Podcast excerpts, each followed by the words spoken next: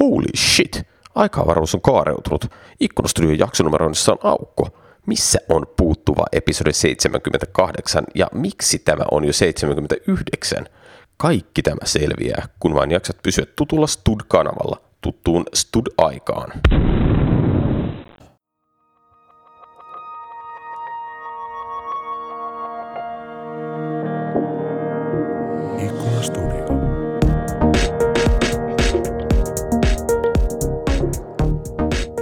Ikkunastudio, episodi numero 79, Viikin pimeä uhka, tai oikeammin ehkä SharePointin modernisointi. Minä olen Jouni Heikkilä studiossa kanssa ja Sakari Nahi, morjens. Synonyymit, viikin pimeä uhka, SharePointin modernisointi. Niin, en mä tiedä, jotain sellaista. Hei, äh, olemme tässä, itse asiassa meillä on ihan loistava studioputki, me olemme toista päivää putkeen studiossa tässä ja tehdään näitä episodeja kesää varten. Äh, miltä tuntuu? Lomat lähestyvät. Ja sitten kun, siinä, kun tämä tulee ulos, niin kaikki on kärsinyt lomassa, joten elvistellään nyt senkin edestä, että minkälaista on oikeasti Ai vitsi, lomat lähestyy. Siis pian oikein niin tämä odotuksen antisipaation taso, että voi vaan niin kuin grillata ja, ja niin kuin lukea kaikkea hömpää. Ja riimi? Kat, niin, kat, katsoa ne jutut, mitä haluaa ja ei mitään, niin kuin, ei mitään dediksiä eikä mitään huhhuh. Tämä on kiva kuunnella elokuussa, kun se on silleen niin kuin, mulla on kolme tuhatta emailia lukematta, nämä pitää lapioida.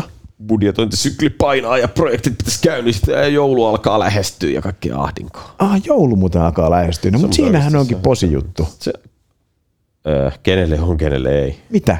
Kinkku, sinappi, kakko. Okei, okei, tota mä, kakko. Kakkoleipä. Tämä on joku turkulaisten juttu taas. Mankaankaan päästä. Kuten tässä jaksossa käy ilmi. Se on muuten ihan totta, mutta kerro silti mikä on kakkoleipä. No se on semmoinen rinkulaleipä, niin kuin, se on kauraleipä tai se voi olla ruisleipä tai muuta, mutta se on semmoinen rinkula, missä on reikä keskellä. Se on kakkoleipä. Se laitetaan vähän mikroon, voisulaa päälle, semmoinen yhtä paksu siivu kinkkua siihen ja sinappia himmeenä. Ja jouluna, no joo, pakottaudutaan syömään jotain pöydässä, mutta kaikki muu aika on tuommoinen leipä suussa. Tota, miten se poikee reikäleivästä? Koska mä aina ihmetellyt, mäkin ostan kaupasta semmoista leipää, jonka nimi on kaurakakko, ja mä en ole koskaan tajunnut, mikä, mikä sen idea on. Mutta siis miten kakkoleipä poikkeaa, poikkeaa reikäleivästä?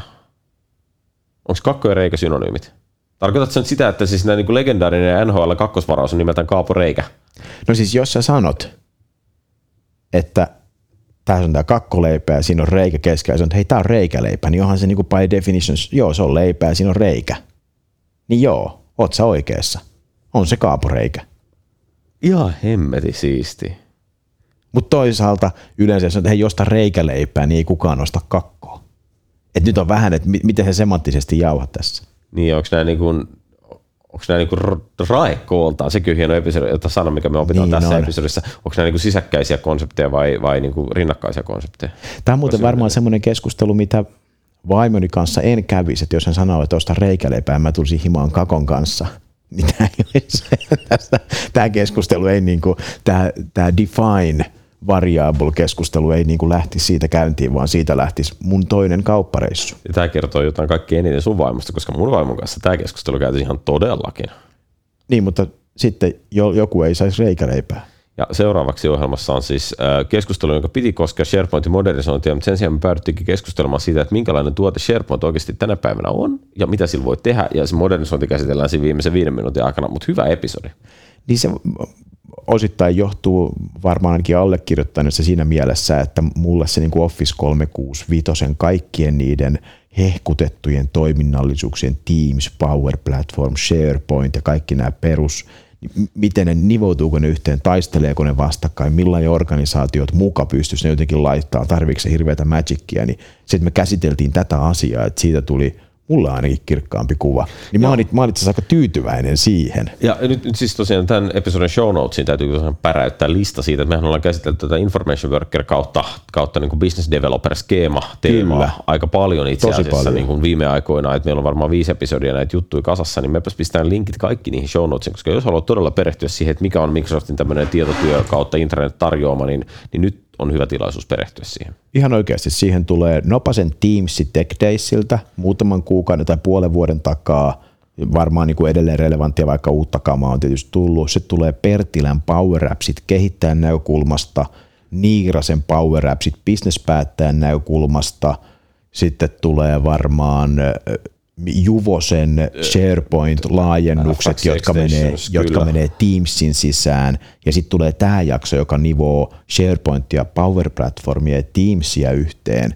Eli tavallaan se, jos nämä, ja voi olla, että siellä oli jotain välissäkin, mitä siihen puntleen laitetaan, mutta jos sä nämä kaikki kuuntelet, ja jos sun elämään liittyy nyt tämmöinen niin Office-maailma, Dynamics-maailma, sen datan käsittely, sen laajentaminen, applikaatioiden tekeminen päälle, niin tämä, mä uskon, että tämä pläjäys antaa kuvaa siitä, että mihin tässä on vastauksia ja missä kohtaa kansis miettii vaikka Asuren plättää sen sijasta. Eli jos Ping, olet, valmis, ping. olet valmis käyttämään kahdeksan tuntia elämästäsi siihen, että sä kuuntelet reikäleipävitsejä, niin se on niin kuin siinä.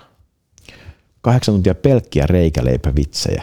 Mä oon valmis. Mä, toi, mä sain just esimieheltä luvan. Se on se joulu sitten.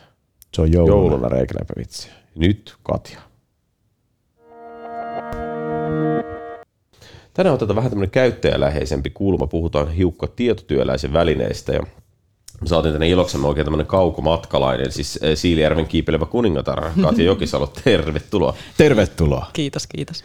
Äh, Katjallahan on, on pitkä äh, tämmöinen SharePoint-konsulttiura takana ja, ja nykyään vaikutat siis Sulavan leivissä ja todella asut siis Savossa, mutta se ei, ei anneta sen häiritä tätä hommaa. Mukavaa, että olet päässyt Helsinkiin ja, ja vaikka on juhannuksen jälkeinen viikko, niin ilmeisesti olet siis täydessä työn touhussa. Kyllä vaan edelleenkin ja itse asiassa se Savohan ei ikinä ole häiriö, vaan että mukava tulla välillä tänne niin kuin etäperiferiakonttoreihinkin käymään, että Savohan on se muoliman napa. Niin ja, ja se, on, se on siis tota, mielentila, sä tuot sen niin kuin mukanasi. Toki pään sisällä paistaa aina. Se Savo on ihan ok, mutta, mutta tässä kävi alukeskustelussa ilmi, että hän on myös Porista. Mä oon Hyvä kombo, Niin, toi. toimiva. Ja, ja Kankaanpää ja Porin suhde on se, että silloin kun lähdetään kylille ja Kankaan päässä on se yksi tori ja se rupeaa kyllästyttämään ja lähdetään Porille vähän rähiseen. Ihan tosi hyvä juttu. Oh, se on, nyt tää, tässä, tässä tulee todella antagonistinen meininki siinä mielessä, että mä en tiedä mitään tästä asiasta, mistä te tutte puhumaan. Toi oli tosi semmoinen lupaava, sä loit niinku tämmöisen tasapuolisen setupin ja kaikkea sellaista Kyllä. keskustelu. Nyt me lähdetään tällä. Katja, sä sait, äh, en mä enää edes muista, muutama kuukausi sitten MVP-titteli myös. Onneksi olkoon siitäkin. Onneksi olkoon. Kiitos. Se on varsin tuore, eli viime kuusi. Hetkinen, on, joo, toukokuusta. Toukokuussa. No niin, se ei luultavasti ole viime kuussa silloin, kun tämä tulee ulos, mutta joka tapauksessa. Mm. Tota, äh, hei, mahtavaa. Ja siis äh, sun äh, MVP-alueesi on joku, mikä sen SharePoint-asian nimi nyt onkaan tällä hetkellä? Office, apps ja Melko laaja. Melko laaja. Office ja apps. Siinä ei ole, niitä ei ole montaa. services ja apps. Ehkä jotain sinne. Ja ihan siis, mun on nyt ihan pakko, vaikka tämä tietysti vähän henkilökohtaisuuksiin menee, mun on ihan pakko niin kuin ylistää myös sitä, että, että äh, sinä ja, ja niin kuin puolisosi muodostatte myös Suomen ensimmäisen MVP-pariskunnan. Aivan mahtava Really? tilanne. Joo. Kyllä, me on siis äh, Jäskeläisen Olliakin on ollut puhuttu monesti, että pitäisi joskus haastatella, mutta ei ole koskaan saatu aikaiseksi. Mutta siis todella teillä varmaan kotona puhutaan SharePointista. Ei juuri mistään muusta. Ihan jotenkin tajuttoman. siis meinaan, että Tässä, tässä tulee paljon ajatuksia. Kyllähän minäkin olen siis ollut vaimoni kanssa yhdessä koodailemassa softia tässä nyt parikymmentä vuotta, että on tässä nyt niinku tullut kaikenlaista koettua, mutta silti tuo ajatus siitä, että ollaan noin syvällä ja noin niinku korkealla statuksella kotona keskustellaan SharePointista iltapalalla, niin on siis se on jotenkin hienoa. Mutta täytyy mainita, että myös Juvosen Vesku on monesti meidän niin kuin viikonloppuaamuisin sängyssä mukana, koska katsellaan podcasteja. Tota, Lisää ajatuksia. Joo, mahtavaa, kiva, kiva, tosi kiva kuulla. Oliko tämä tämän podcastin alku vai loppu? Ei. Nyt mä en ole ihan... Tämä on jonkin suuren alku. Nyt on muuten perjantai. Torstai. Niin, just niin. He, ihan loistava aloitus. Hei, Me ei puhuttu tästä editoinnista vielä mitään. Että. Ei. ei puhuttu. Mutta Jounilla on uusi metodi, se ei editoi. Aivan. Tulee paljon nopeammin podcasti ulos. Siis ihan jos mä mietin sitä intensiteettiä, mikä on siinä, kun kaksi MVPtä ja Juvosen kun on yhtä aikaa viikonloppuaamuna sängyssä, niin siis siinä, siinä täytyy olla jotain suurta. Nyt niin kuin, Katja, sun täytyy nyt niin kuin, Siinä on monta vähän, suurta. sun täytyy vähän nyt avata meille, että minkälaisia hienoja hedelmiä tästä kollaboraatiosta syntyy. Hei, mitä SharePointin maailmaan kuuluu? SharePointinhan kuuluu niin kuin parasta ikinä jälleen kerran. Että tuote on mitä, 18-vuotias ja nyt se on niin kuin kaiken ydin, mitä sieltä Office 365 löytyy. Mä oon melko varma, että Oho. jos me otetaan mm. Nopasen Vesku tähän, jonka kanssa tehtiin Teams-jakso ehkä silleen kymmenen episodia sitten, niin hän sanoi, että Teams on kaiken ydin. Saadaanko me nää samaan podcastiin? Kyllähän me saadaan. ihan niin kuin Pori ja Kankaanpää. Hyvä, hyvä kuulija. Siis me, meidän ja Jounin kanssa taitte puhua. Joo. Hei, mutta sulla voi olla SharePoint ilman Teamsia, mutta sulla ei ole Teamsia ilman SharePointia. Ai! Nyt, nopane, nyt tuli paha isku. Nyt ollaan aika lailla siellä vyön alla skenellä, mutta hei, hei okei, okay, siis itse asiassa kaikki, jotka täällä on käynyt viime aikoina, niin on oikeastaan sanonut niin samaa viestiä. Siis kaikkien kanssa me ollaan käyty läpi tämä itkuvirsi siitä, että kuinka SharePoint Server 2007 ja 2010 oikeastaan niin söi siltä tuotteelta kaiken uskottavuuden ja kaikki devaajat inhoa tätä kokonaisuutta ja bla bla bla bla bla. Näinhän se kiistatta varmaan niin kuin isolta osin on. VSP-paketit ei niin kuin napannut ketään, mutta jos me unohdetaan se extensibility-näkökulma, niin nyt jotenkin kaikki kauheasti hehkuttaa, että nyt SharePointin uusi tuleminen on täällä. Joo, tai oli jo pari vuotta sitten oikeastaan, että silloin kun 2017 kesällä julkaistiin nuo modernit viestintäsivustot, niin siitähän se lähti niin kuin tavallaan loppukäyttäjän, tavallisen ihmisen näkökulmasta ihan uuteen lentoon. Hei, okay. sä, sä niin kuin sun äh, duunis käsittääkseni, olenko mä ymmärtänyt oikein, että sä about niin kuin konsultoit ihmisiä siitä, että miten sitä SharePointia käytetään ja rakennat niille niin kuin tavallaan toimivia intranetteja tai toimivia whatever-saitteja. Mm. Äh, Kyllä joo, joo. Et SharePointia edelleen teen ehkä melkein 60 prosenttia työajasta, muut Office 365-palvelut siinä rinnalla, sitten Teamsia tosi paljon nykyisellään kanssa. Ja okay. Pikkusen sieltä Power Platformin puolelta ja muuta, mutta kyllä se SharePoint edelleen melkein joka päivä mukana on. No niin, no mutta hei kerro pikkasen siis tavallaan, että mitä sillä SharePointilla tehdään tänä päivänä? Sulla nyt varmaan on niin hyvä mm. käsitys, mikä on niin tyypillinen SharePoint-installaatio, kuka on tyypillinen SharePoint-käyttäjä, joka on just se tyyppi, joka on ilahtunut tästä uudesta tulemisesta? Hmm. Käytännössähän meillä on varmaan niin kuin kolmenlaisia SharePoint-kokonaisuuksia tällä hetkellä. Eli yksi hirveän tärkeä ja melkein kaikilla käytössä oleva niin on se, että se on siellä Teamsin takana. Eli se on sen Teams-työtilan sisällönhallinta-alusta. Siellä on se moderni SharePointin tiimisivusto jokaisen Teamsin takana ja sitä kautta kaikki, jotka käyttää Office 365 tänä päivänä, niin käyttää SharePointia, koska ne tiedostot on siellä. Ja sitten se toinen kokonaisuus on ne intrat tietysti. Eli edelleen me tarvitaan jonkinnäköinen organisaation sisäinen viestintäalusta ja siinä se erityisesti viestintäsivustojen päälle rakentuva intrakokonaisuus on se, mitä tehdään aika paljon ja monesti se on vähän niin kuin eri puoli, koska sitä hanskaa eri ihmiset organisaatiossa, että intrat on edelleen siellä viestinnän puolella ja sitten taas nuo Teamsit menee, menee kohtalaisen tanakasti sinne ITn, ITn tontille ja, ja sinne, mitä, mitä niin kuin tavallaan ihmisten työtilatyöskentelyn arjen tekemiseen kuuluu.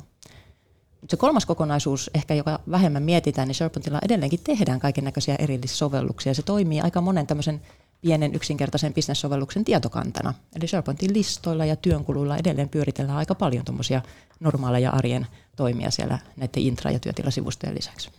Mikä noista kolmesta kokonaisuudesta, eli Teamsit, Intrat ja tämmöiset business-applikaatiot omalle väelle tai, tai mm. tämmöiselle määritellylle joukolle, niin mikä näistä kolmesta sun mielestä, kun tuossa äsken Jouni kuvasi sitä, että okei, että SharePointtihan oli ihan sikakova silloin 2008-2010 jotain semmoista, oli niinku ihan mm. huuma-aikaa ja tehtiin kaikkea mahdollista. Sitten se vähän rähti käsiin ja SharePointilla oli niinku suvanne ja nyt sitten pari vuotta sitten sä, sä sanot, että okei, nyt selkeästi on niin lähtenyt uusi tuleminen ja se on niin kehittynyt ja markkina on taas vastaanottaa sitä, niin mikä näistä kolmesta osa-alueesta on semmoinen, mikä on isosti johtanut siihen, että jengi ottaa sen vastaan ja mikä on semmoinen keihäänkärki? Onko sellaista? Kyllä mä näkisin, että se on siellä viestintäpuolella, eli koska ne tavallaan perinteiset SharePoint-introt oli niin kankeita ja hitaita Joo. ja vaikeita käyttää. Me pidettiin päivän sisällön tuotantokoulutuksia, että osaat tehdä uutisen sinne sun intranettiin. No ihan päivä nyt on paha. no, no nykyisin se menee niin kuin puolessa tunnissa se asia. Että me, Okei, no se on parempi. normaali sisällön tuotantokoulutus on tunnin setti. Että näin opetellaan nämä perustoimet, miten tehdään. Ja ihmiset on sitä mieltä, että vitsi, tämä on hienoa ja helppoa ja onpa mukavaa ja nyt mä hanskaata ja nyt mä rupean tekemään. Kun ennen se oli enemmän sitä, että voi luoja päästä minut pois tästä roolista.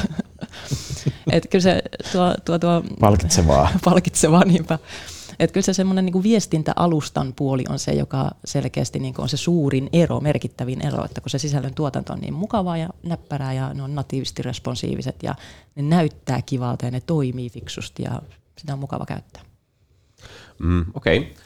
Ähm, eli siis tavallaan se, se, mitä sä sanot, että sisällön tuotanto on helpottunut. Mulle tulee ehkä jotenkin tosta niin kuin tavallaan mieleen ehkä semmoisia niin vertailukohtia, että ihmisillä on toisaalta ne tottunut tuottaa sisältöä esimerkiksi WordPressillä. Mm. Onko se, miten, miten niin kuin, mä en ole itse asiassa, mutta rehellisesti sanoa, että meillä on ollut SharePoint intranetti niin kauan, että se on aikanaan perustettu B-Possilla, joka oli Office 365 edeltäjä joskus, mitä kaikki kuulijat ei varmaan koskaan edes kuullut.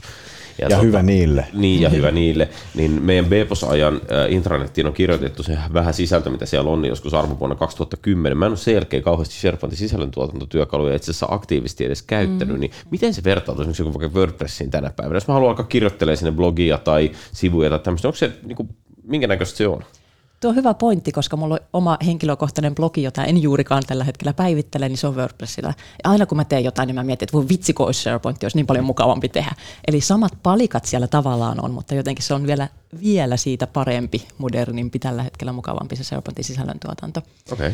Eli meillä ei ole mitään fiksattuja sivupohjia enää, ei ole mitään leipätekstiblokkeja tai muuta, Okei. vaan kaikki sisältö lätkitään erilaisiin moduuleihin. Edelleen niitä kutsutaan webosiksi, mutta ne on tämmöisiä moderneja sisältöpalikoita, että sulla voi olla tekstimoduuli tai kuvamoduuli tai video tai, tai joku laskuri tai tiedostokirjastonosto. Ja Sitten sä drag and droppailet Sä niitä drag and siihen vai? droppailet niitä ja voit lennosta säätää sitä sivun layouttia, että okei nyt mä tarvinkin kolme vierekkäistä palstaa tohon koloon, laitetaanpa noin ja sitten vedetään niitä palikoita palstasta toiseen sen mukaan, että miten se nätisti asettuu siihen sivulle.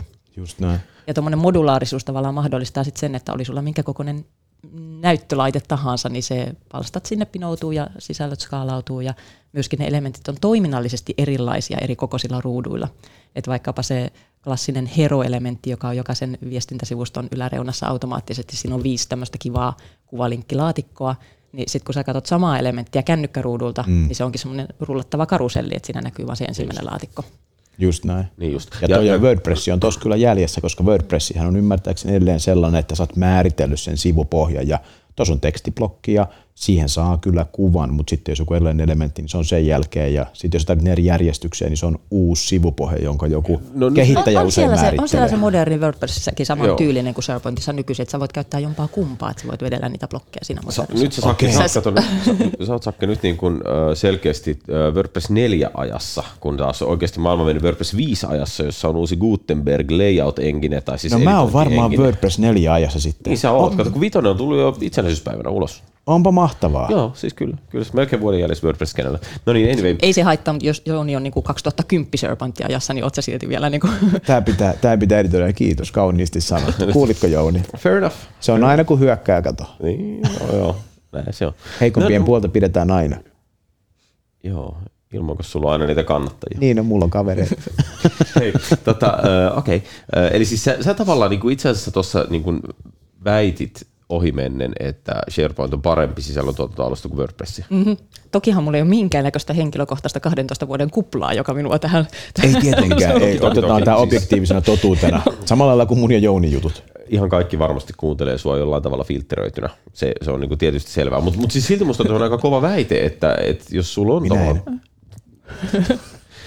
Tämä, tämä jakso on, niin tämä degeneroituu niin minuutti minuutilta. Tää on menetetty. Mutta mut hei, okei, siis aika makeeta, että siis jos sulla on oikeasti tuo kokemus, että se on niin kuin helppoa tuottaa sitä sisältöä sinne SharePointiin, öö, en mä tiedä näyttäytyykö se, jaksaako ihmiset, onko, toimiiko se sillä tavalla, että öö, ihmiset sit kirjoittaa firman sisäistä blogia intranettiin, onko se niin kuin tyypillinen käyttöskenaario nykyään? No se skenaario on enemmänkin se, että ennen kuin meidän piti aika tarkkaan miettiä, että ketä me sinne päästetään tekemään sitä sisällöntuotantoa. Eli se oli resurssiasiat, niitä pitää kouluttaa, sun pitää tehdä sitä aika usein, jotta sä osaat tehdä sen. Ja sitten siellä oli vähän niin kuin virheriski, mahdollisuus oli suuri, että teet jotain väärin. Niin nykyisin, koska se on niin helppoa ja intuitiivista, niin se vaikuttaa myöskin siihen, että miten me niin kuin jalkautetaan sitä koko sisällön tuotantoa. Eli tällä hetkellä me halutaan, että se intran rakenne on semmoinen lättänä, että jokaisella, joka vastaa jostain asiasta, joka pitää viestiä muualle organisaatioon, niin heillä on niin kuin oma nurkka siellä. IT pitää tota nurkkaa pystyssä ja ne tekee sinne sisältöjä, ja, mm. koska jokainen osaa sen, jokainen voi sitä tehdä ja sun ei tarvitse tehdä sitä säännöllisesti, että se hoituu sujuvasti, niin myöskin se on niin kuin hajautunut se sisällöntuotantovastuu. Ja mun mielestä se on älyttömän hieno juttu, koska se takaa sen, että ne meidän intrat on mahdollista pysyä ajan tasalla, että me saadaan sinne sitä elävää tietovirtaa, koska se on niin helppoa päivittää. Että ei enää tarvitse odotella, että nyt kun joku asia on muuttunut, niin kirjoitanpa Word-dokarin ja lähetän sen sitten sinne intran sisällöntuottajalle, että voitko päivittää tämän meidän sivustolle, vaan kuka tahansa pystyy käymään niin kuin fiksaamassa asiat ja lisäämässä uudet tiedot. Aivan. Äh, hei, SharePointilla oli joskus, mä tiedän mitä siitä on, seitsemän vuotta sitten tai jotain sellaista, niin oli pöydällä myös sellainen asia, että sillä voi tehdä julkisia webisaitteja, ja mm. se on niin kuin kuollut verisen kuoleman johonkin väliin tässä. Mm. Luulisin, että noilla niin kuin sisällöntuotanto, featuresetellä, mistä sä puhut, niin tietyllä tavalla olisi niin kuin houkuttelevaa, että, että sitäkin hommaa voisi tehdä. Onko se ollut millään tavalla pinnalla, että se tulisi takaisin? Mm. Kyllä sitä välillä aina toivotaan, toivotaan ja oishan se tosi näppärää, että saisi tehtyä, koska ne oikeasti olisi nyt sen näköisiä ja olosia, että niillä pystyisi sitä julkista viestintääkin tekemään vähän helpommin, mitä se oli silloin, silloin tosiaan tota, vaikka kahdeksan vuotta sitten, kun vielä väännettiin niitä isoja verkkosivuprojekteja SharePointin päälle. Mutta mä en ole ainakaan kuullut, että olisi tulossa. Mm. Ja silloinhan oli vissiin, jos mä oikein muistan, niin lisenssit julkiselle saitille oli aika hintavia. Tosin mm. kyllähän nyt episerverit ja muutkin, mikä nykyään nyt on tämä Enterprise-alueen tämmöinen web-sivualusta, niin eihän nekään nyt halpoja ole. Ja ne projektit oli sikakalliita, koska sun piti rakentaa se responsiivisuus ja ulkoasu siihen SharePointin mm. päälle, mikä Just taas näin. vaati ihan niin kuin SharePoint-osaamista Kyllä. ja kaikki laajennukset koodaamia, että ne oli niin kuin monen sadan tuhannen euron projekteja aina. Siihen se musta vähän kaatuikin, että Microsoft lähti haukkaa liian isoa palaa. Semmoisella asialla, joka sitten ei ollut platformina ehkä tarpeeksi platformimainen. Se on kuitenkin tuote. Ei, mun mielestä toi on siis, eh, ei, ei, en mä yritä sanoa tai en ajattele niin, että Microsoftin kannattaisi lähteä kilpailemaan CMS-markkinoille sellaisenaan, mutta toisaalta jos toi, mitä sä sanot, on totta, mm. enkä mä sinänsä epäile, etteikö se olisi, mutta, mutta tarkoitan, että jos organisaatiot oikeasti laajasti kokee noin, En niin, toki. Niin, niin, niin siis sehän tarkoittaa sitä, että se unelma, se niin kuin, aika, aika siis semmoinen mun mielestä niin kuin utopistinen unelma, mikä aika monella organisaatiolla oli se 10 vuotta sitten SharePoint 2007 käyttöön otettaessa mm. tai 2010 käyttöön otettaessa, niin, niin sehän voisi ikään kuin, niin kuin toteutua, että niin, sulla voisi olla se oikeasti se portaali, jonka kautta mm, sä niin. pystyt samalla, samalla alustalla tekemään kaikki mahdolliset. Ja, ja just se, että mitä sä oot itsekin monta kertaa nostanut tässä nyt esiin se responsiivisuuden, niin sehän on tänä päivänä ihan niin kuin mielettömän iso ja hankala juttu, että vaikka se toki menee niin kuin WordPressissä nykyään ja kato viitosversiossa menee nykyään ihan kivasti ja, ja menee monella muullakin alustalla, niin, niin onhan se jotenkin siis, kyllä sillä SharePointilla on tietty arvo, että mä edelleen kuulen asiakkailla välillä sitä ajatusta, että hei, kun meillä on tästä tämä custom-sovellus, niin voisiko sinne heittää suoraan Office 365 olevia fileitä. Että tavallaan kyllähän siinä on semmoinen tietty luontainen yhteys siihen O365-maailmaan. Mua kiinnostaa varmaan, en tiedä palataanko SharePointtiin vielä, mutta mua kiinnostaa noita niinku rajavetoja. On niinku jotenkin jopa mulle on silleen selkeä, että missä kohtaa Teamsia ja missä kohtaa SharePointtia. Ja, Onko? Olisi ihan kiva kuulla, että mikä on sun näkemys. no Juvonen puhui tästä SPFXstä, mikä oli niinku SharePointin kehitysframeworkki ja kuinka sillä samalla frameworkilla pystyy tekemään jatkossa tai jo nyt Teamsiin Kyllä. omia niinku tabeja. Joo. Ja silloin tavallaan, niin, Koodaat kerran sen sovelluksen tai komponentin ja sitten sä käytät sitä sekä SharePointin että Just sisällä näin. samaa koodia. jolloin tavallaan se tämmöinen, okei, niin kuin viestinnällinen asia, että viestitään organisaatiolle jotain on intra-asiaa ja tämmöinen kollaborointijuttu on niin kuin Teams-asiaa. Mm. Että se olisi niin kuin se niin kuin muun. Mutta sitten tämä Power Platformi, mistä just kävi Niirasen Jukka puhumassa aika paljon ja sitä ennen Pertilä, ja nehän hehkuttaa niin kuin Dynamicsin näkökulmalta sitä aika isosti tämmöisinä niin kuin korporaation omina sisäisinä työkaluina. Ja se oli aika uskottava se story, mitä nämä kaksi jäpäleissonia niin kuin Mm, joo. puno yhdessä.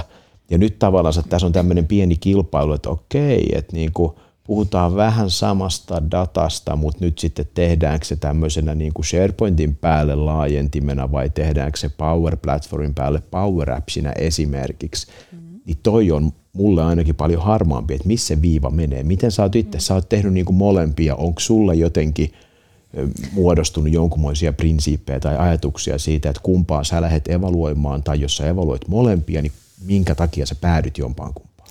Sehän ei ole ollenkaan niin, että se olisi niinku tavallaan jompi kumpi, vaan se SharePoint on taas siellä, se voi olla sisältökantana, se on sisältöalustana ja sitten se on se paikka, mistä me näytetään ja käytetään niitä sovelluksia aika usein. Joo. Eli sehän on ihan normaali skenaario, että jos me tehdään joku tuommoinen yksinkertainen pieni mm, vapauta autopaikkasi, jos et ole töissä tänään sovellus, niin me tehdään se PowerAppsilla. Joo. Se käyttää yksinkertaista SharePointin listaa kantana, mihin se päivittelee sitä, että kenellä on mikäkin paikka ja onko se vapaana vai ei. Ja sitten me upotetaan se sinne intrasivulle, parkkipaikkasivun kylkeen, että tästä voit tällä appsilla vapauttaa sen paikan. Just näin. Ja tietysti sä pystyt käyttämään sitä myös Teamsin täpinä ja sä pystyt käyttämään sitä kännykästä, mikä on se normaali skenaario, että olet tulossa töihin ja tsekkaat, että onko täällä vapaita paikkoja tänään. Mutta, mutta että se SharePoint on siinä niin kuin tavallaan sekä viestintäalustana että myöskin sitten niin kuin mahdollisesti sisältökantana. Kyllä. Ja toi on tietysti ymmärrettävää, että jos jengi on tottunut menee sinne intraan, niin se, sekin sovellus löytyy sieltä, kun sieltä mm. löytyy ehkä muitakin sovelluksia. Mutta sitten sanoit, että se olisi ehkä tehty Power Appsina. Miksi sä tekisit sen Power Appsina, etkä semmoisena SharePointin webbiparttina tai widgettinä, applettina, mikä se on, jogurttina, mikä se nykyään on? Onko sekin Mitä muuttunut? kikkareiksi minä niitä sanon. No niin, kikkareena. Tota, Siellä ei sellaisia toimintoja ole, että käytännössä se, mikä on sitä niin kuin, tavallaan Power Appsista helpompi vaihtoehto, on sitten Forms-lomake. Eli Joo. taas me mennään niin kuin SharePointin ulkopuolelle toiseen palveluun. Just ja näin. tämä on se skenaario, mitä tällä hetkellä koko aika tapahtuu. Että ennenhän meillä oli se yksi SharePoint-laatikko. Mm. Me ostettiin se boksi ja asennettiin se ja sitten kaikki oli siinä samassa SharePoint-portaalissa, samassa laatikossa. Sä käytit aina SharePointia, kun sä teit vaikka projektin tehtävän hallintaa tai kalenteria tai lomakkeita. Mm. Mutta nykyisellään ne palvelut on hajautunut sieltä SharePointin ulkopuolelle, eli, eli tällä hetkellä, jos se projektin tehtävähallintaa tehdään, niin se on Plannerissa, ja kun sä teet lomakkeita, niin ne on Forms-palvelun päällä, ja mm. kun sä katsot videoita, niin ne on Streamissa, mutta kaikki nämä on kytketty, yhdistetty, upoteltu soveltuvia osin sinne SharePointiin. Just näin. Okei. Okay. No mites nyt sitten, sä puhuit, että se SharePoint voi olla se tietovarasto, ja nyt sitten nämä Niiranen ja Pertilä, kato, nehän jauhoi sitten Common Data Servicestä, no joo. joka on tämä Power Platformin nyt niin kuin visio siitä, että mikä on tämmöinen jaettu kanta, joka tulee sen käyttäjälisenssin mukana, ettei tarvitse miettiä mm. tietokantoja, niin miten tämä CDS ja SharePoint, no molemmat nyt niin kuin mm. vähän tämän Officen kautta tulevia jaettuja tietovarastoja, millainen nämä pelaa yhteen? Voiko SharePoint lukea CDS tai vice versa? Onko siinä jotain sellaista vai onko ne ihan kompiittia? Kilpaileeko ne? Mm. Kyllä tavallaan kilpailee, eli kun sä lähdet sovellusta rakentamaan, niin sun pitää miettiä, että missä mun data on, eli miss, mikä on kanta, ja silloin se kilpailuasetelma on siinä. Mä näen sen, että SharePoint on se, mikä on se helppo ratkaisu, yksinkertainen ratkaisu ja osaltaan myöskin rajoittunut ratkaisu. Ei niin tehokas, ei niin nopea, mutta halpa ja kaikkien osaama.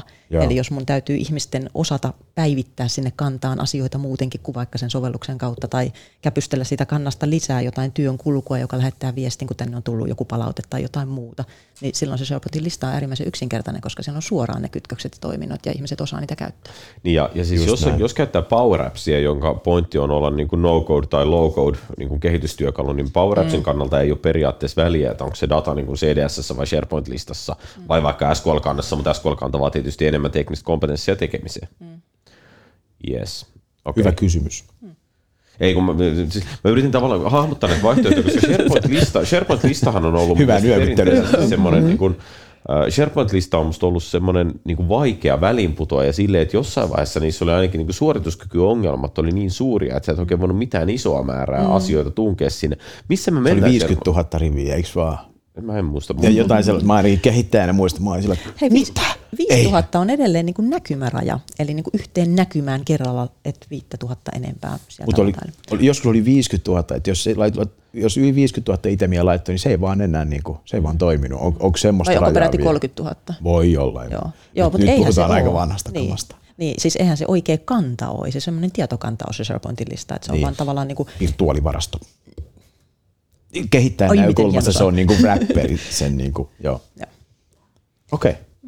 Eli, eli tota, jos, mä, jos mä mietin esimerkiksi, sä nyt otit tämmöisen esimerkin, täytyy sanoa, että mulla ei ikinä tullut mieleenkään tehdä sovellusta, jolla merkataan autopaikkojen vapautukset intranettiin, mutta siis hauska idea, varmaan ehkä semmoisia oikeasti tehdään real life, niin tota, sä kuitenkin niin kuin tallentasit tavallaan jokaisen vapautetun autopaikan niin kuin SharePoint-listaan riviksi, ja se olisi ihan fine, koska sä voit poistaa sieltä jollain flowlla niitä vanhoja entryjä niin paljon, että se lista ei koskaan niin kuin kasva liian isoksi. Niin, tai tuommoisen mä niin kuin ehkä lähtisin miettimään siitä kannalta, että meillä on nämä 200 autopaikkaa niin. ja 200 riviä silloin tilaa, että onko se vapaa vai ei. Niin. Ei, se, ei siinä, tiettynä päivänä. Mm. Sä mietit jotain event sourcingia, ja Jäpällä oli heti historialogi siinä, että joo, että kaikki aina, credit debit, että montako on ollut vapaana, ja voit replayaa sen koko historia. Eihän niitä rivejä ole kuin sen autopaikkojen verran. Selvä. Paitsi jos me halutaan kahden viikon päästä maanantain mm, tilannetta, mm, rakkeita. Ja, Herra ihan se on heti, toi, ei, toi ei ole Akille ja liiniä lähestymistä. Ei mennä tähän. Liian hieno kohta... feature. Joo, Joo. okei, okay, sovitaan näin. Hyvä. Eli, eli siis onko toi niin kun, hyvä tyyppiesimerkki siitä, että minkälaisia appeja niin kun SharePointin päälle rakennetaan vai, vai tehdäänkö siinä monimutkaisempi juttu? Missä tavalla ne rajat mm. menee? Mm. SharePointin päälle se, mitä yleisemmin tehdään tuommoisten niin normiprojektien yhteydessä, niin nehän on aika yksinkertaisia. Ne on just sitä, että meillä pitää olla joku aloitelaatikko. Että sä voit lähettää jonkun, että hei, saisiko perjantaisin pullaa. Ja sitten sille pitää tapahtua jotain sille aloitteelle. Siinä pitää olla jonkinnäköinen käsittely. Tai joku tämmöinen, että pitää olla läheltä piti tai vaaratilanne ilmoitus. Että sä voit kännykästä ottaa kuvan, että melkein putos pahvilaatikko varpalle ja sitten sä lähetät sen ja se tallentuu sinne Intran listaan tai, tai työsuojeluvaltuutetun tiimin listaan ja sieltä sille sitten tapahtuu jotain. Eli tuommoisia niin aika perussimpeleitä. Okei, okay. okay. mutta siis toki on siis hyvä pointti, mitä sä olet. Nyt sä tavallaan niin puhut siitä, että toi skenaario, esimerkiksi pahvilaatikko melkein tippu varpaalle, niin toihan on tämmöinen niin kuin first line worker skenaario. Se ei ole niin kuin ollenkaan sellainen tietotyöläinen surfaa intra ja löytää sieltä hauskan lomakkeen ja täyttää se huvikseen. No hei, vaan joo. toi on niin ihan oikea business-applikaatio. No miten tommonen niin kuin, äh, se, toimii niin kuin silleen, että sit sulla on niin kuin bookmarkki tämmöiseen SharePoint-urliin, jossa sulla Ei, on kun joku sulla on se kännykässä. Eli, Aha. eli sen takia se tehtiin sitten power mm. joka, tota, että sä pystyt sitä helposti kännykästä käyttämään. Niin justiinsa. Niin justiinsa. Eli, eli onko nyt niin kuin asetelma tavallaan se, että jos mä haluan tehdä niin kuin kunnollisen modernin SharePoint rolloutin, niin se mitä mä teen on se, että mä ostan jonkun Office 365 lisenssi, joka kattaa sen SharePointin käyttöoikeuden kaikille, ja sitten mä ostan jonkun PowerUps P1 tai jonkun tällaisen niille ihmisille, jotka haluaa käyttää näitä mun niin kuin voimasovelmia. Sovelma. Jos sä haluat siihen intranetin kylkeen sitä business-sovellusta. Eihän Intra välttämättä sitä tarvitse. Se on tavallaan yksi niistä kolmesta Intran pääroolista, että Intrassa aina väistämättä meillä on se meidän yhteinen ohjeet, mallit, pohjat, asia, sisältöpankki, että se on se tietovarasto. Koska sille ei ole mitään muuta validia paikkaa missään Microsoftin stackissa tällä hetkellä. Eli se on se niin kuin tavallaan se Intran ydin. Ja sitten se, mitä meillä Intrassa yleensä myöskin on, niin on sitten tämä niin kuin ajankohtaisasiat viestintä, että meillä, mitä meillä tapahtuu ja millaisia uutisia me ollaan julkaistu. Mutta se kolmas, mikä enemmän vaihtelee sitten organisaatioita, niin se on just sitten tuo business-sovelluspuoli, että minkä verran me käytetään sitä Intraa niin kuin sähköisenä työpöytänä tai laukaisualustana, että paljonko sinne on upoteltu noita toimintoja ja lomakkeita ja, Just. ja muita, muista järjestelmistä tulevia syötteitä ja muita. Et jos sitä puolta lähtee rakentamaan, niin silloin ehdottomasti Power Apps on siinä niin kuin työkaluna mukana. Jotenkin musta tuntuu toi niin kuin SharePointin, mikä tukee sen roolia, on niin kuin toi prosessi, se, että siinä on tämmöinen workflow-työkalu, niin kuin helppo mm. tapa tuoda, että okei, jos se tulee sinne työsuojelun valtuutetun listalle ja sitten hei nyt tuli tämmöinen tyyppi ja tapaturma mm. tänne listalle, niin nyt tämä pitää käsitellä ja sitten siinä on joku niin käsittelymekanismi ja sitten siinä on joku hyväksyntä tai joku lomareissu tai jotain muuta vastaan, pitää hyväksyä lomapäivät tai muuta.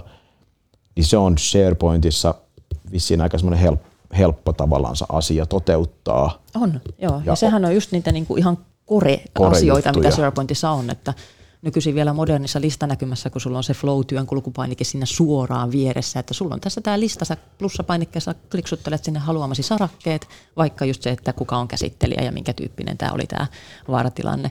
Ja sitten sä painat nappia, että teepä tähän työnkulku päälle, ja sä saat automaattisesti ne sarakkeet, niiden arvot käyttöön ja pystyt rakentamaan siihen sen prosessin. Kyllä. Miten Officen flow sitten, onko se just se sama se flow-työkalu siellä takana, eli periaatteessa voisinko mä rakentaa ton saman nykyään niin Office 365 työkaluilla vaikka sanomalla jotain Teamsissa ja sitten flow niin ottaa sen ja sitten se flow vie se johonkin muuhun Teams-kanavaan ja tällä tavalla periaatteessa. Voit, kyllä, kyllä. Eli nimenomaan Flowssa on triggerit myöskin siitä, että Teamsissa jotain tapahtuu, että ei välttämättä tarvitse olla SharePointin lista, mistä lähdetään liikkeelle.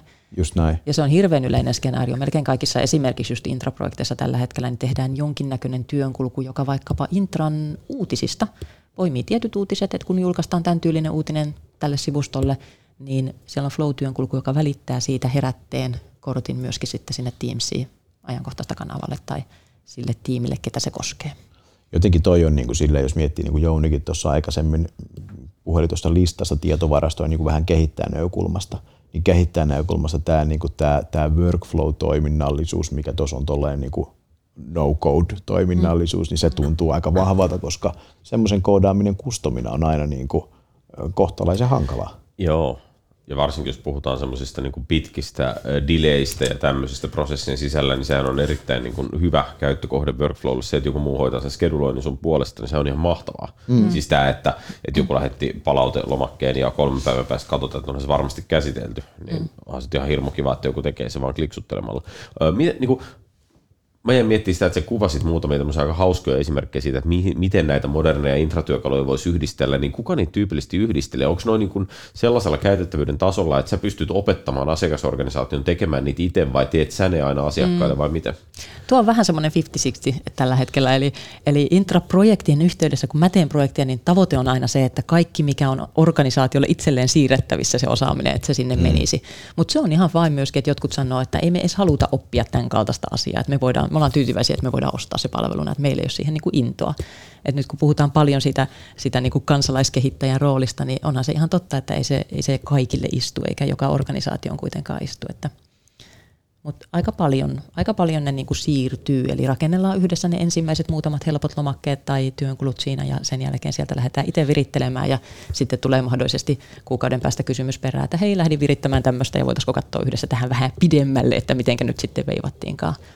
Onko tuossa, niinku, nythän jonkun verran puhetta tästä, tai musta tuntuu, että on puhetta siitä, että niinku DevOps-kulttuurista. Mm. Tavallaan sä et niinku ennen ollut niinku DevOps, ja se on ollut tämmöinen ajatus aika monen päässä, että se on niinku pipeline ja automaattisointia ja deploymenttia. Ja nyt se on tavallaan se jotenkin evolvoitunut siihen, että aika monessa paikassa puhutaan tämmöistä DevOps-kulttuurista, että tehdään, tehdään asioita niin kuin, totta kai automatisoidusti, mutta myös itse.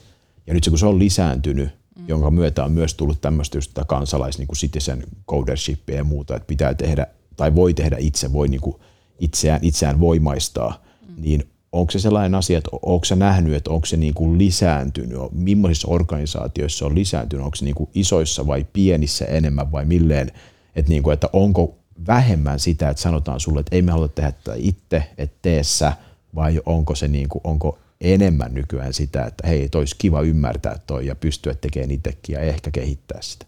Hmm. Kyllä mä luulen, että se vähän kallistuu tuohon jälkimmäiseen. Että ehkä se on muutenkin tämä tavallaan kulttuurimuutos, että kun koko aika muuttuu nämä palvelut, mm. niin ne ihmiset, jotka niiden kanssa on tekemässä, tekemisissä, niin heidän mindsetti on jo se, että mun pitää osata ja opetella ja mä haluan olla kiinnostunut näistä asioista enemmän, mitä ennen oli se tilanne, että tässä on tämä sun systeemi, se pyörii nyt seuraavat viisi vuotta näin ja me tehdään nämä step by step ohjeet ja noudatan niitä tästä eteenpäin. Eli, eli se koko se niin kehityskaaren erilaisuus on varmaan vaikuttanut siihen, että ihmiset enemmän opettelee ja on kiinnostuneita. Joo. Tuo on tosi, tosi niin kuin jotenkin silleen hienoa, että tässä on toi varmaan niin kuin myös kulttuurimuutos, koska kyllä kymmenen vuotta sitten kun tehtiin introja, niin toki se oli varmaan osittain sitä, mistä alun perin lähdet liikkeelle, että kun se oli niin vaikeaa, niin mm. siinä piti olla keskityt kontrollit ja siinä piti olla tavallaan vahva hallinta, mutta jotenkin se on kauhean hauskaa, että nyt tuossa on jotenkin semmoinen niin kuin tavallaan luova itse tekemisen meininki, että iso organisaatio voi hajauttaa viestintänsä pienempiin porukoihin ja jokaisella on hiekkalaatikko, se ei nyt siellä saa kuitenkaan kauhean pahasti sotkettu. Niinpä, niinpä. Mä tykkään hirveästi tuosta niin tavallaan just sitä kulttuurimuutoksesta, että mm. se ei ole enää niin tarkkaan rajattua ja kontrolloitua.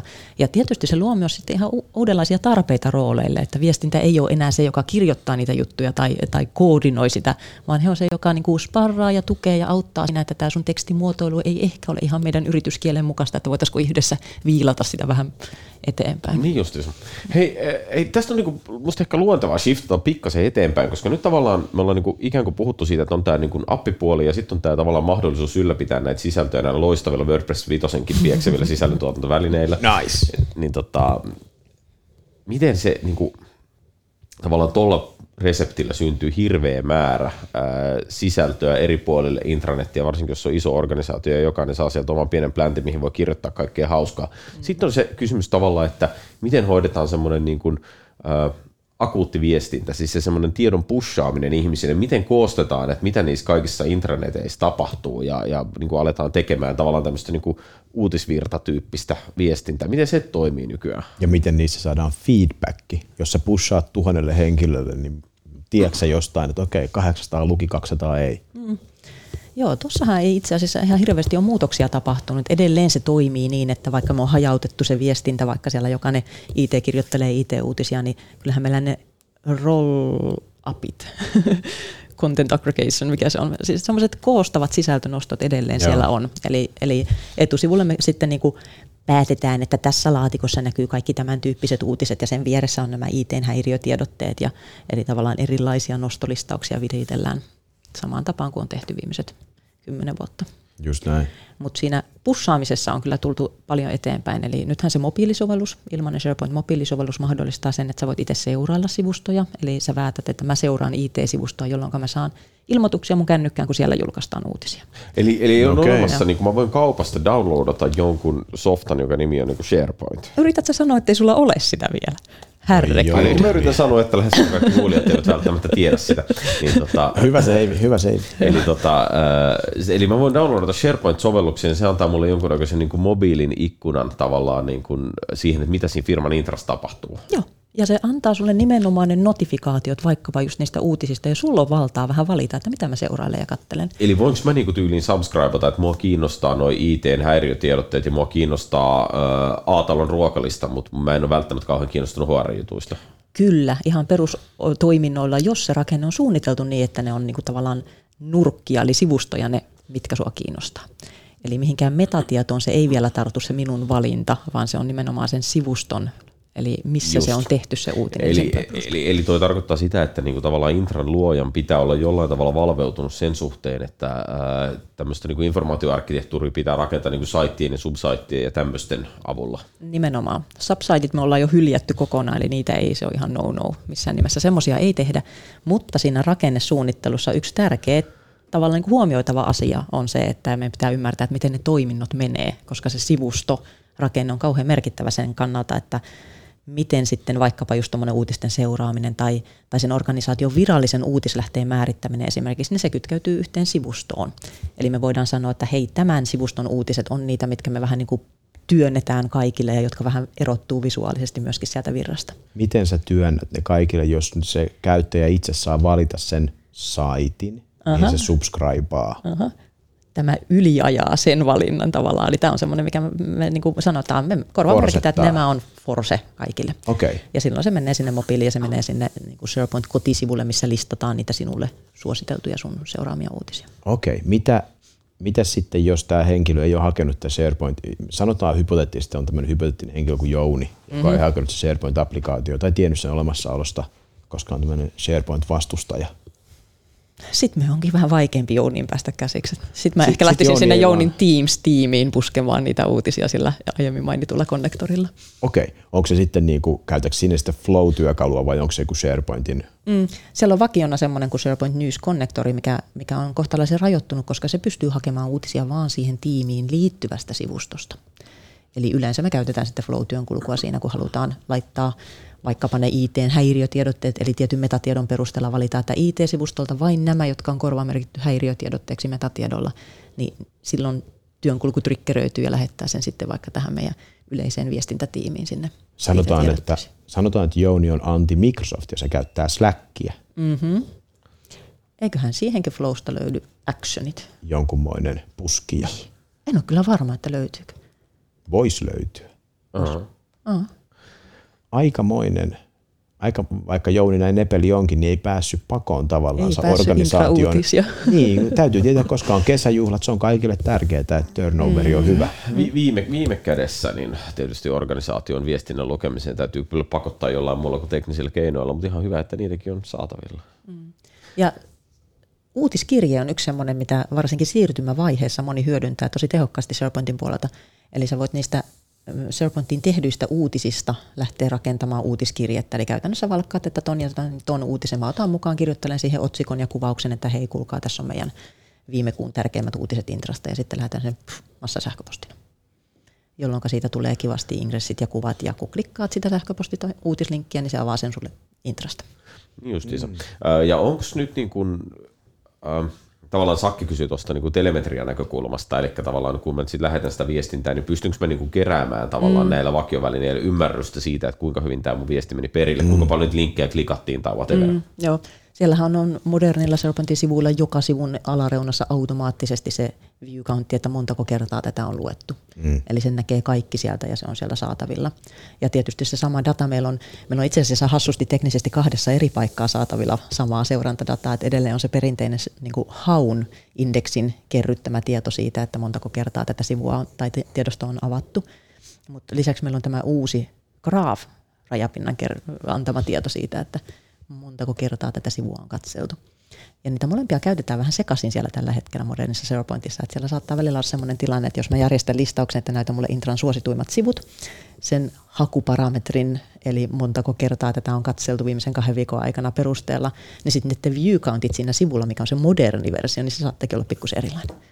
Nyt meni jo vähän diipiksi. Te olette molemmat sillä niin silmät pyörän, että mitä ihmettä. Tämä oli tekni, tämä oli teknistä meille. Sama, sama aikaan mä niin sitä mieltä, että so what. Siis silleen, että noin on kuitenkin niin kuin oikeasti siis niin harvalla yrityksellä tuntuu olevan minkäännäköistä niin kuin telemetriaa siitä, että miten niiden sisäistä mm. viestintää luetaan, että mitä, mitä sitten, jos ei se ole täydellistä. Mm. Siis toi, on, toi, mitä sä sanot, on kuitenkin ihan ok. Joo. Ja sähän pystyt ihan tahan, minkä tahansa niin kuin normaalin sivustoseurantatyökalun kyllä kytkemään sinne moderniin intraan kiinni. Eli jos tykkää käyttää vaikka Google Analyticsia siihen, että saa sen polun kiinni, että mistä ihmiset on näihin uutisiin eksynyt tai muuta, niin ei kun vaan sinne skriptin pätkä kylkeen. Niin justiinsa. Se on hyvä. Mm. Hei, sitten tota, me puhuttiin WordPress-ekosysteemistä ja fiilisteltiin sitä puolta, niin äh, yksi asia, mikä WordPressissa on mun mielestä tosi makeeta, on se, että siinä on aika voimakas tämmöinen niin ulkopuolisten kontribuutioiden malli, siis sieltä löytyy teemoja, ihan miljoona kappaletta, sä voit ostaa niitä, tai sä voit, voit ottaa downloadata ilmaisia, ja toisaalta siellä on mm. vitkettejä, millä sä saat tehtyä kaikkea kikkaretta, niin miten niin kuin SharePoint, moderni SharePoint elää tuossa suhteessa? No, se on vähän, vähän niin kuin, no meillä on kaksi puolta. Eli meillä on se kauppa siellä edelleen. Eli sä voit mennä sinne, että SharePointista sanot, että lisää sovellus, ja sitten sä näet ne vakiot, ja sitten sä voit sanoa, että ei kun mä menen kauppaan ja ostan jotain. Mutta se kauppa on vähän kiikun kaakunen, siellä on tosi vanhaa kamaa ja tosi huonolaatuista kamaa, on siellä mm-hmm. ihan hyviäkin, mutta pitää tietää, että mitä sieltä hakee, koska siellä on iäisyyksien pitkä historia ja nykyään tilanne on se, että moni niistä kikkareista, mitä sieltä on, niin on tehty perinteiselle SharePointille, mm. eikä vielä sille modernille. Aivan. Eli aika vähän sieltä kaupasta varsinaisesti niitä napsitaan käyttöön. Koska viimeksi olet ostanut kaupasta jotain asiakkaalle? Mm, tänä keväänä kyllä. Mutta no niin, että ei, ei se niinku välttämättä ei ihan niin, kuollut ole, mutta ei, et, ei, ei silleen niinku elinvoimainen välttämättä. Ei ole semmoinen normaali, että napsitaanpas täältä kaikkia lisäosia käyttöön joka projektissa. Ei. Mutta se, mikä meillä on ja mikä on äärimmäisen hieno, niin on tämä PMP-kokoelma, eli Patterns and Practices, mistä Vesku varmaan mainitsi. Eli sä voit mennä tonne GitHubiin ja ha- hakea sieltä avoimen lähdekodin SharePoint-laajennuksia ihan älyttömän hyviä hirveän läjän. Ja tarvittaessa muokata itse omaan käyttöön sopivaksi tai laittaa semmoisena sinne. Mutta toi on nyt niinku okay. nadisti semmoista niin kuin, äh, niin kuin Katja Jokisalon niin kuin lauantajaa mukamaa siis sillä tavalla, että eihän, eihän niin kuin asiakas meidän GitHubiin ja hae sieltä open source SharePoint-laajennusta ja rupeaa asentamaan varmaan asiakkaan IT-jampat välillä menee, jos niille kerrotaan, että joo, katsopas tosta. Joo, it niin. ehkä. Joo, mutta mut siis tarkoitan silleen, että jos minä nyt niin kuin vaikkapa sanotaan niin henkilöstöravintolaiden edustajana haluan saada hyppimän minionin sinne, niin tavallaan niin kuin, toi, no okei, se nyt ehkä menee giffinä, mm. mutta mut siis silleen tarkoitan, että niin kuin, ei mulla varmaan ole oikeasti niin kuin realistista reachia lähteä noita asentamaan, eli mun pitäisi kuitenkin ehkä nojata storeen, mutta storessa ei tällä hetkellä ole hyvää tarjontaa. Mm. Mä jäin jumiin tuohon sun ravintolabisnesideaan. Niin, mäkin, niin se, on, se on hyppivä minioni se lisää liikevaihtoa joka puolella. Se oli mm. hyvä idea. Joo, siis kyllä. Ja, ja tälleen niin viisivuotiaan omistajana niin hyppivät minionit on itse asiassa aika niin lähellä sitä semmoista niin luontaista mindsettiä, että tell you, että tuolla on kaiken näköisiä mielikuvia. Viisivuotiaan omistajana kyllä. varsinkin. Kyllä. Mä administraattorina. se, se, se antaa oikean kuvan. Kyllä.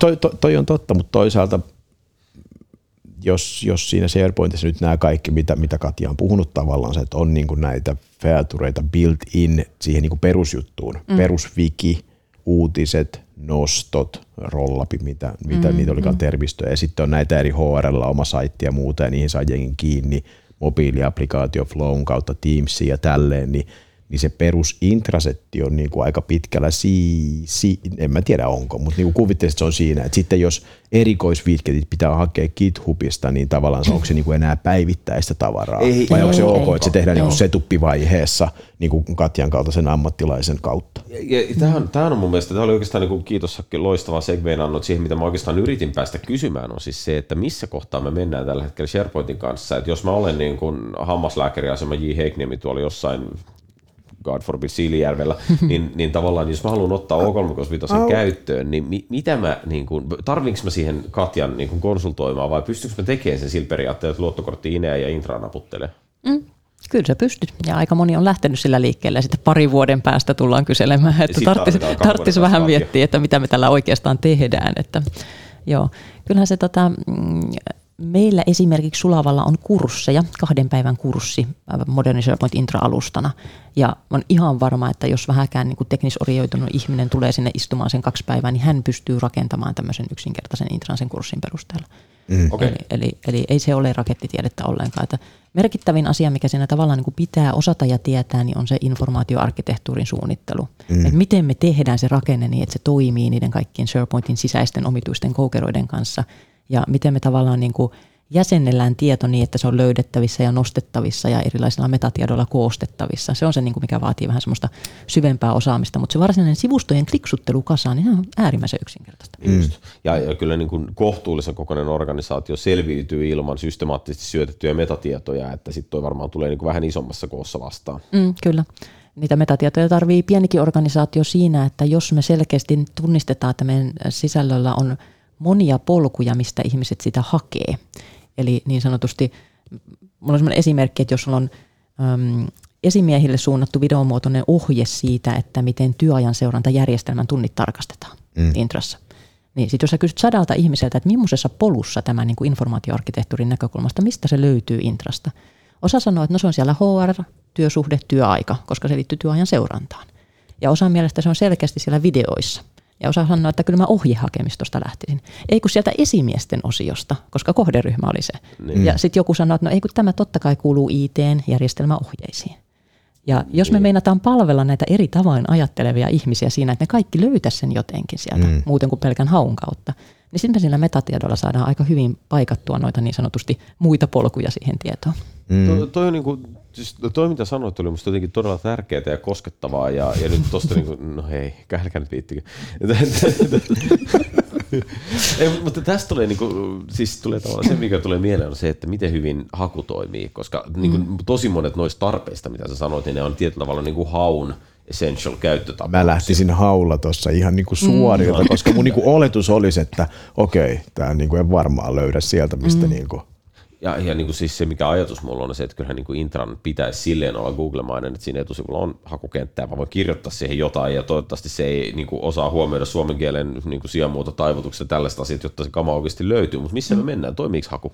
Kyllä se toimii. Se toimii ja, ja siinä on itse asiassa tällä hetkellä jo aika iso harppaus siihen suuntaan, että se toimii niin kuin sinulle – Eli koska siellä on se Microsoft Graphin data takana, että mm. kuka sinä olet ja mitä sinä täällä teet ja mitä asioita sinä työssäsi tarvitset ja kenen kanssa työskentelet ja kenen avaamia tiedostoja sinä käyt aina nuuskimassa ja niin päin pois. Niin sillä perusteella, että nyt kun sä meet sinne intraan ja klikkaat sen kursorin siihen hakukenttään, niin pom, sieltä tulee tuloksia. Ja sitten katsot niitä, että eihän mä kerin myös hakea mitään. Täältä tuli ehdotuksia, että tätä sä varmaan olit hakemassa. Okay. Eli okay. Eli se hakutulos tällä hetkellä on pikkusen erilainen riippuen siitä, kuka hakee. Ja se johtuu siitä, että siihen rankingiin vaikuttaa just se graafin mitä sä, mitä sä usein katsot tai niin, niin. mitä sä katsot kuun lopussa tai Niinpä. tämmöisiä juttuja, että hei nyt sä käyt varmaan taas hakeen tuota palkkalaskelmajuttua tai jotain muuta vastaavaa. Mm, mm. Siellä on kaksi, kaksi käytännössä niin kuin asiaa, jotka siihen vaikuttaa. Toinen on se niin kuin AD-rakenne, kuka on sun esimies, ketä on sun kollegoita, eli ja missä ryhmissä olet mukana. Mm. Eli se vaikuttaa, että niiden tekemää sisältöä painotetaan enemmän sulle. Ja sitten se merkittävämpi on se sun oma käyttö, eli mitä sinä olet tehnyt siellä järjestelmässä, kenelle olet lähetellyt sähköpostia ja kenen viesteistä olet käynyt tykkäämässä. Niin sen perusteella rakennetaan sitä verkostoa, että kuka sinä olet ja mitä sinä tarvit ja mitä sulle ehdotetaan. Mikä sun fiilis on, niin kun, siis mä, mä olen observoinut, että se tekee näin, mutta mun ongelma on se, että meidän organisaatio on niin pieni, että siitä ei ehkä kerry vielä sellaista Joo. määrää dataa, että se, se vaatii toimisi. aika paljon käyttöä mm. taustalle. Ja nimenomaan ehkä kysymys se, että, että mä uskon, että jos sä oot suuressa yrityksessä, siis sanotaan, mm. että vaikka edes Suomen mittakaavassa suuri 250 plus ihmistä, mm. niin se, siellä varmaan dataa kertyy, mutta onko se toi niin kuin relevantti pienille yrityksille? Kyllä se varmaan relevantti on siinä mielessä, että vaikka sitä dataa, niin kuin, no tietysti Intran haku ei varmaan pienessä organisaatiossa tota tarvi, jos se puhtaasti Intran sisältä haet. Eikö se out of the box, että se mitään ekstraa tuosta maksaa, että Joo. jos ei siitä ole hyötyä, niin tuskin sitä haittaakaan on. Joo, Joo. Että ainoa, ainoa on niin se, että haku on sellainen juttu, että sen pitäisi toimia tavalla tai toisella, ja, ja, mutta tietysti voi olla, että pienessä määrässä ehkä sillä ei ole mitään väliä, että tulokset ei ole personoituja. Niin ne sukkesti. Mm. mm, mm. Mutta kun ottaa huomioon, että jos sä haet SharePointista – niin sähän haet Teamsin sisällöistä. Eli sitten tullaankin jo niin kuin huomattavasti isompaan tietojoukkoon, mm. että sulla saattaa olla siellä Teams-tiimejä, joissa on materiaalia, niin useita kymmeniä tai satoja, missä olet mukana, ja kaikki niiden tiedostot löytyy sieltä SharePointin hauleen, ne on sen saman moottorin parissa. Hei, mm. nyt, nyt taas loistava segway, kiitos, mahtavaa, ei yhtään mm. suunniteltu, mutta silti hyvä. Niin tota, äh, tavallaan tämä juttu, teillä oli jo pikkasen semmoista sananvaihtoa siitä, että kun Sakke sanoi, että hänellä on niin kristallinkirkas näkemys siitä, että mihin käytetään Teamsia ja mihin mm. käytetään SharePointia, niin muakin kiinnostaa se aihe, koska mulla ei ole Syntymästä asti. Niin, joo, siis ihan varmasti. Niin tota, ää, tavallaan niin kuin Teams pohjautuu siihen ajatukseen, että mä perustan Office 365 Groupin, eikö niin? Joo. Ää, mi, niin kuin, tavallaan nyt saat, tähän asti me niin periaatteessa puhuttiin siitä, että tehdään saitteja, joista tulee semmoisia luontaisia paikkoja, missä joku tietty osajoukko henkilöstöstä voi mm. viestiä omista asioista. Mihin tarkoitukseen mä haluaisin perustaa groupia? Miten se niin kuin eroaa saitista?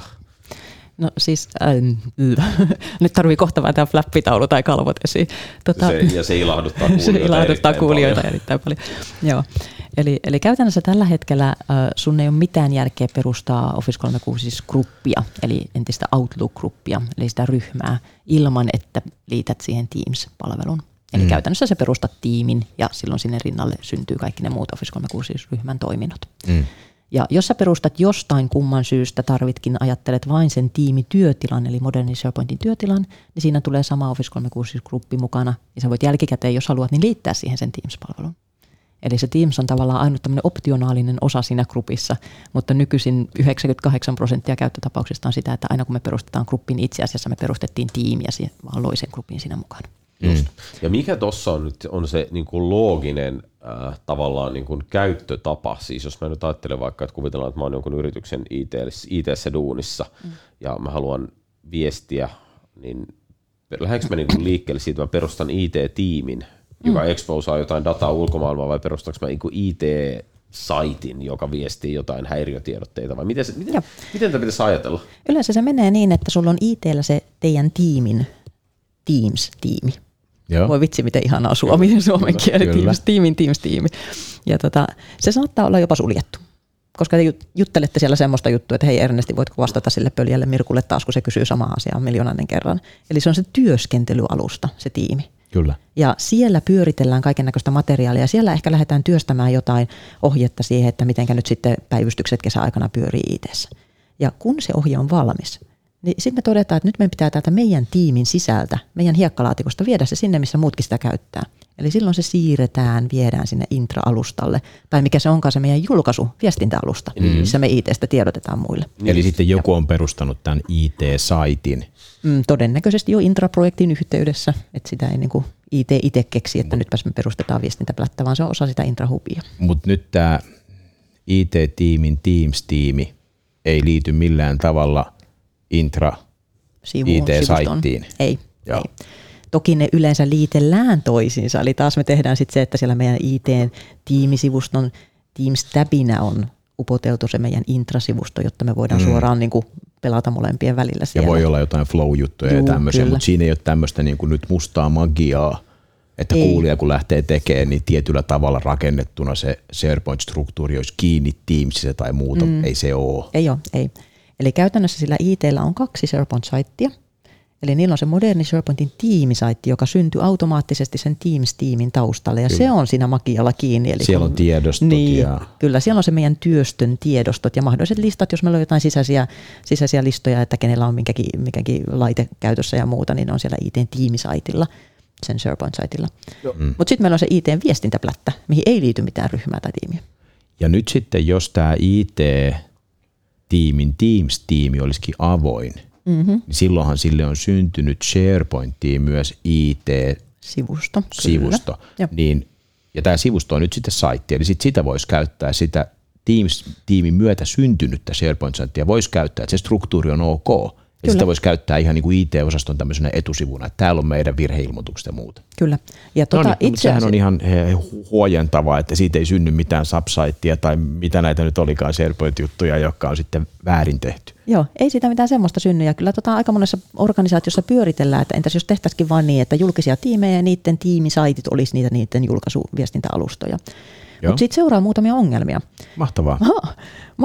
Yksi ongelma on se, että, että kaikki niihin sen julkisen Teams-tiimin tiedostoihin, sisältöihin on kaikilla lukijoilla muokkaus pääsyoletuksena. Mm. Ja me ei monesti haluta, että se kaikki meidän sisäinen tauhka, mitä me säädetään ja muokataan ja pyöritellään, niin on niin kuin kaikkien muidenkin Julkaistua. saatavilla julkaistuna. Joo. Haulla löytyy sekaisin sieltä ja pääset muokkaamaan vahingossa päälle meidän päivystyslistoja ja muuta. Just näin. Et se on se toinen ongelma. Toki me voidaan säätää Serpentin puolella käyttöoikeuksia sitä tiimistä erillisenä, mutta sitten mennään taas säätämiseen. Mm.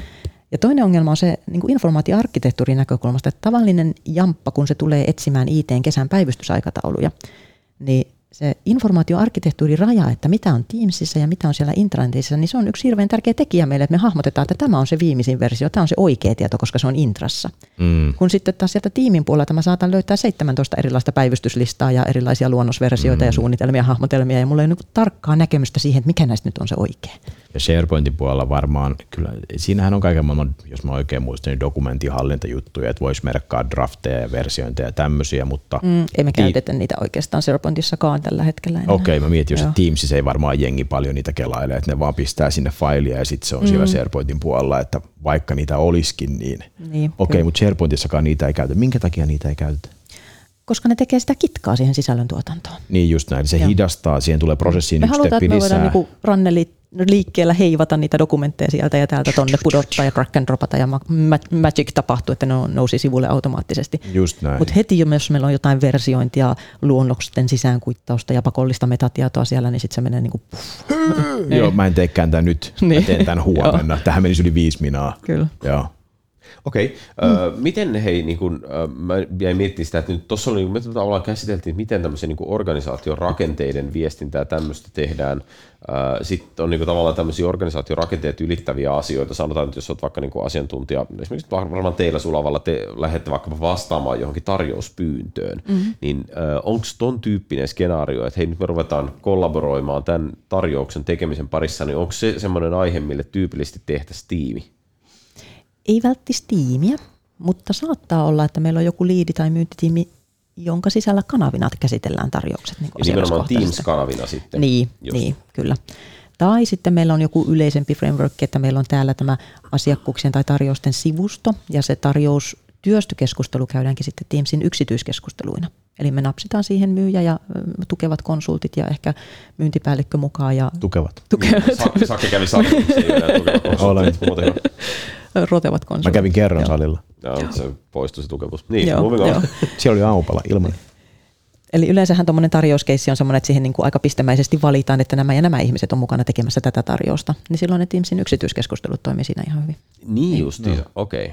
Okei, okay. ne toimii hyvin, äh, jolle sä haluat tavallaan niin kuin laajentaa sitä porukkaa sit myöhemmin tai jättää siitä jotain arkistoitua rekordia tai jotain tämmöistä, mutta se on varmaan mm. ihan ok monesti tilanteessa. Laajentaminen on helppo, eli kun sä nappaat ihmisen mukaan siihen keskusteluun, sä voit päättää, että jaan, jaanko sen koko viesti Niin historia vai mitä. Mutta arkistointipuoli on ihan validi pointti, että jos sä haluat, että se asiakkuus sitten, kun kauppa syntyy, että meillä olisi se data sen tarjousvaiheen keskusteluista jossain asiakastiimissä valmiiksi, niin mehän ei mitenkään saada sitä napattua sitä keskustelusta siirrettyä sinne. Ja Onko noiden niin kuin, tiimien perustamisessa jotain semmoisia niin kuin, ohjaavia niin kuin, volyymirajoja? Voinko mä tehdä niitä niin kuin, huvikseen aina kun mä tarviin vai tuleeko jossain kohtaa raja vastaan? Tai... Taitaa olla edelleen 250 per pää, eli sinä et voi tehdä enempää kuin 250 tiimiä. Okei. Mä en ole ihan varma. Mä en tiedä, mitä tapahtuu sitten, kun tulee sitä yhteen se raja. Joo, okei. Okay. Mutta toi nyt on, niin kuin, se on kuitenkin sillä tavalla korkea. Okei, okay, jos nyt voi jotenkin deletoida tai näin, niin se, se ei ole niin kuin mikään hirveä issue. Oliko tiimeissä joku, joku henkilömääräraja? Jossain vaiheessa ainakin oli. Sitähän isot firmat itki. 5000. Niin. Mahtuu Joo. sisään yhteen Joo, tiimiin. no mutta hei, hyvä, kiitos. Jälleen loistava segue, koska mä, niin kuin se asia, mitä mä seuraavaksi kysyä, on tavallaan se, että ää, niin kuin SharePointissahan jossain vaiheessa oli vähän sellaista mindsettiä, että kiva, meillä on täällä tämä keskustelupalsta, että meillä on tämä firman niin kuin viestintäalueet tai tämän tyyppinen mm. juttu. Niin mi- miten sellainen tarve nykyään hoidetaan? Niin kuin Teams on varmaan ilmeinen vastaus, mutta, mutta mikä tiimi se on, missä on se firman niin kuin watercooler-keskustelu, missä ei ole niin kuin välttämättä mitään tolkkoa, mutta missä ihmiset voi vaan jutella? Joo. Tuo on hyvä, hyvä pointti itse asiassa, koska se ei ollenkaan mustavalkoinen tällä hetkellä, että se on enemmän semmoinen it depends tyyppinen juttu. Ja tyypillisesti tilanne on se, että me ei kauheasti niitä SharePoint-sivujen kommentteja käytetä. Ehkä jopa otetaan ne kokonaan pois, koska ei me haluta, että sen virallisen intraohjeen alle tulee sitä, että no mutta kun minä sitä ja tätä ja yritin noin. Eli me ei haluta tätä keskusteluvirtaa siihen. Se on joku toinen kanava. Niin, vaan me halutaan ohjata se nimenomaan sinne keskustelualustoille, joita on kaksi, Jammeri tai Teams. Ja tällä hetkellä käytännössä ei SharePointin niin perinteisiä keskustelupalstoja tietenkään kukaan enää sinne laita, vaan se on jompikumpi näistä kanavista riippuen siitä, että kumpi organisaatiolla on käytössä ja mikä kokoinen se on. Ja sitten se kytkös, että miten me siihen intrasivuun tai intraan upotellaan se meidän keskustelupalsta, niin Jammerin kanssahan se on selkeä, koska me voidaan se Jammer web-osalla tietyn ryhmän tai koko firman keskustelu pistää suoraan sinne sivun kylkeen. Mutta Teamsista, niin kuin Teams-keskustelun näyttämistä siellä intran puolella ei tällä hetkellä ole millään valmispalikalla tehtävissä. Mikä on jammer? Siis Jussihan äh, täällä käydessään joskus kuukausia sitten niin kertoi, että Jammerin käyttöaste oli noussut ihan huikeasti niin kuin viime aikoina, ja mikä, mikä on tietysti tavallaan shokki, koska se on ihan totta tämä, mitä Sakke, että se irvailee, että aika moni on jo vähän niin kuin unohtanut koko tuotteen. Mm. Mutta ilmeisesti sullakin on niin kuin semmoinen sentimentti, että Jammer on hengissä ja, ja jammailee. No Jammer on hengissä kahdessa eri tapauksessa. Että jos sulla on se Jammer siellä tällä hetkellä iloisesti jammailemassa, oikeasti toimiva Jammer, mm. eihän sitä nyt kannata pois heittää. Mm. Ja toinen statementti on se, että jos sulla on yli 5000 ihmistä, Sä tarvit jonkun koko organisaation Niin, keskustelukanavan, koska silloin Teams ei tee sitä. No, Mutta jos, jos sulla ei ole kumpaakaan näistä, niin sitten mä kyllä sanoisin, että no Odota vähän, mutta toihan, sähän sanot suoraan rivien välistä, että okei, jos nyt organisaationa mietit tämmöistä toimintaa ja saat alle 5000 henkilöä, niin sun tämmöinen epäsuora suositus on, että älä, älä mieti jammeria ekana. Mm. Älä lähde rakentamaan sitä hommaa jammerin kautta. Ei. Et pistä niinku tämä knowledge base ja wiki ja tämä kondikse ja tiedotukset niinku porukalle ja mm. sitten avaa tämmöinen instant messaging nyt sitten Teamsin kautta varmaan olisi se juttu. Joo. Ja siellähän pystyy tällä hetkellä aika paljon tekemään sitä, että jos sulla on ne alle 5000 ihmistä, niin sä voit luoda Teamsiin niin sanotusti organisaation laajuisen tiimin. Mm. Mikä tarkoittaa sitä, että kaikki sun tenantin sisäiset käyttäjät automaattisesti otetaan siihen mukaan ja ne ei pääse sieltä pois. Mm. Kauniisti Ki- sanottuna. Kiva positiivinen kuva. Kyllä. Tämmöinen tyypillinen intrahallinnaattorin näkökulma tähän. Kyllä. Joo. Ja sitten sä pystyt siellä kontrolloimaan esimerkiksi tämän yleisen yhteisen tiimin sitä mm, general-kanavaa, yleistä kanavaa, niin että Joo. siihen saa vaikkapa postata vaan omistajat. Ja voit hieno säätää siellä tiimissä, että tässä tiimissä ei saa käyttää at-mainintaa koko tiimille tai kanaville. Eli tuommoisia rajoituksia pystyy tekemään, jolla pystyy vähän kontrolloimaan sitä, että jos sulla oikeasti on ne 5000 jamppaa siellä, niin ethän sä halua, että ne kaikki kollaboroi siellä ja lähettää pingaa koko organisaatiota ja muuta. Mm. Mutta Teams tarjoaa siihen jo aika. Mun kello hukku. Mm. Onko joku nähnyt? Niin justis. Okei. Okay. Ja, ja varmaan mä voin niinku samalla periaatteella yksi tapa lähestyä tuon 5000 ihmisen limitti on sekin, että ei välttämättä ole tarpeen edes tarjota niinku, ö, keskustelukanavaa kaikille kaikkialla, vaan se voisi olla esimerkiksi toimipistekohtaista tai jotain tämän tyyppistä. Mm, kyllä, joo. Ja sehän on ihan ok. Ja Teamsissa yleensähän meillä onkin niin raekoltaan erilaisia tiimejä. Et meillä voi olla se koko organisaation laajuinen tiimi, mihin kuulun. Sitten meillä on se tietty liiketoiminta-alueen tiimi, mihin mä myöskin kuulun. Sitten on sen sisällä meidän yksikön tiimi, mihin mä kuulun. Ja sitten on se mun tiimin tiimi. Eli tavallaan mä oon niin organisaatiorakenteen näkökulmasta neljässä eri, eri raekkoon tiimissä mukana. Tuo mitä sä sanoit oli tosi fiksua, mutta nyt mä jäin kuuntelemaan tätä rae koko sanaa. Et siis se- joku juuri granulariteetin suomeksi? Siis toihan on ihan loistavaa. Niin. Mä en ole kyllä koskaan ajatellut, että sehän on rae koko. Ihan mahtavaa. Granulariteetti, raekoko. Niin on. Aika, aika Hyvin kova. hämmentävää. Siis tämä, tämä, tämä Suomi, tämä, tämä niin vie huomioon tässä hommassa, mutta hei, siis toi, toi, niin kuin, toi on fiksua, ja, ja Teamsihän nyt on käyttökokemuksena sellainen, että se, että sä kuulut useampaan tiimiin, ei sinänsä ole mitenkään niin kuin, yhtään niin kuin vieras asia. Että mä itse koen sen vähän silleen, että jos on niin kuin, kauhean vilkas Teams-installaatio, niin mä edelleen vähän hukassa sen clientin kanssa, mutta se on varmaan jossain määrin niin kuin tottumiskysymyskin, että Joo, ja tuo on semmoinen asia, mikä pitäisi niin kuin ykkösasia, että jos otat sen Teamsin organisaatiossa käyttöön, niin kerro nyt ihmeessä niille ihmisille, että miten he itse hallinnoi niitä ilmoitusasetuksia ja sitä navigaatiota. Mm. Et se on ihan normaalia, että viikkotasolla jopa maanantaina töihin tullessa, niin sä säädät sen, että mulla on tällä viikolla nämä tiimit auki tässä, koska mä työskentelen niissä. Aa. Eli sä järjestät niitä ja heittelet niitä piiloja näkyviin sen mukaan ja seuraat niitä kanavia, mitkä on hiljaisia, että saat ilmoituksen, jos siellä jotain tapahtuu ja, ja säädät sun ilmoitusasetukset niin, että sulle ei tule missään nimessä sähköpostia siitä, että Teamsissa jotain tapahtuu silloin, kun sä käytät sitä arkisena normaalina työkaluna.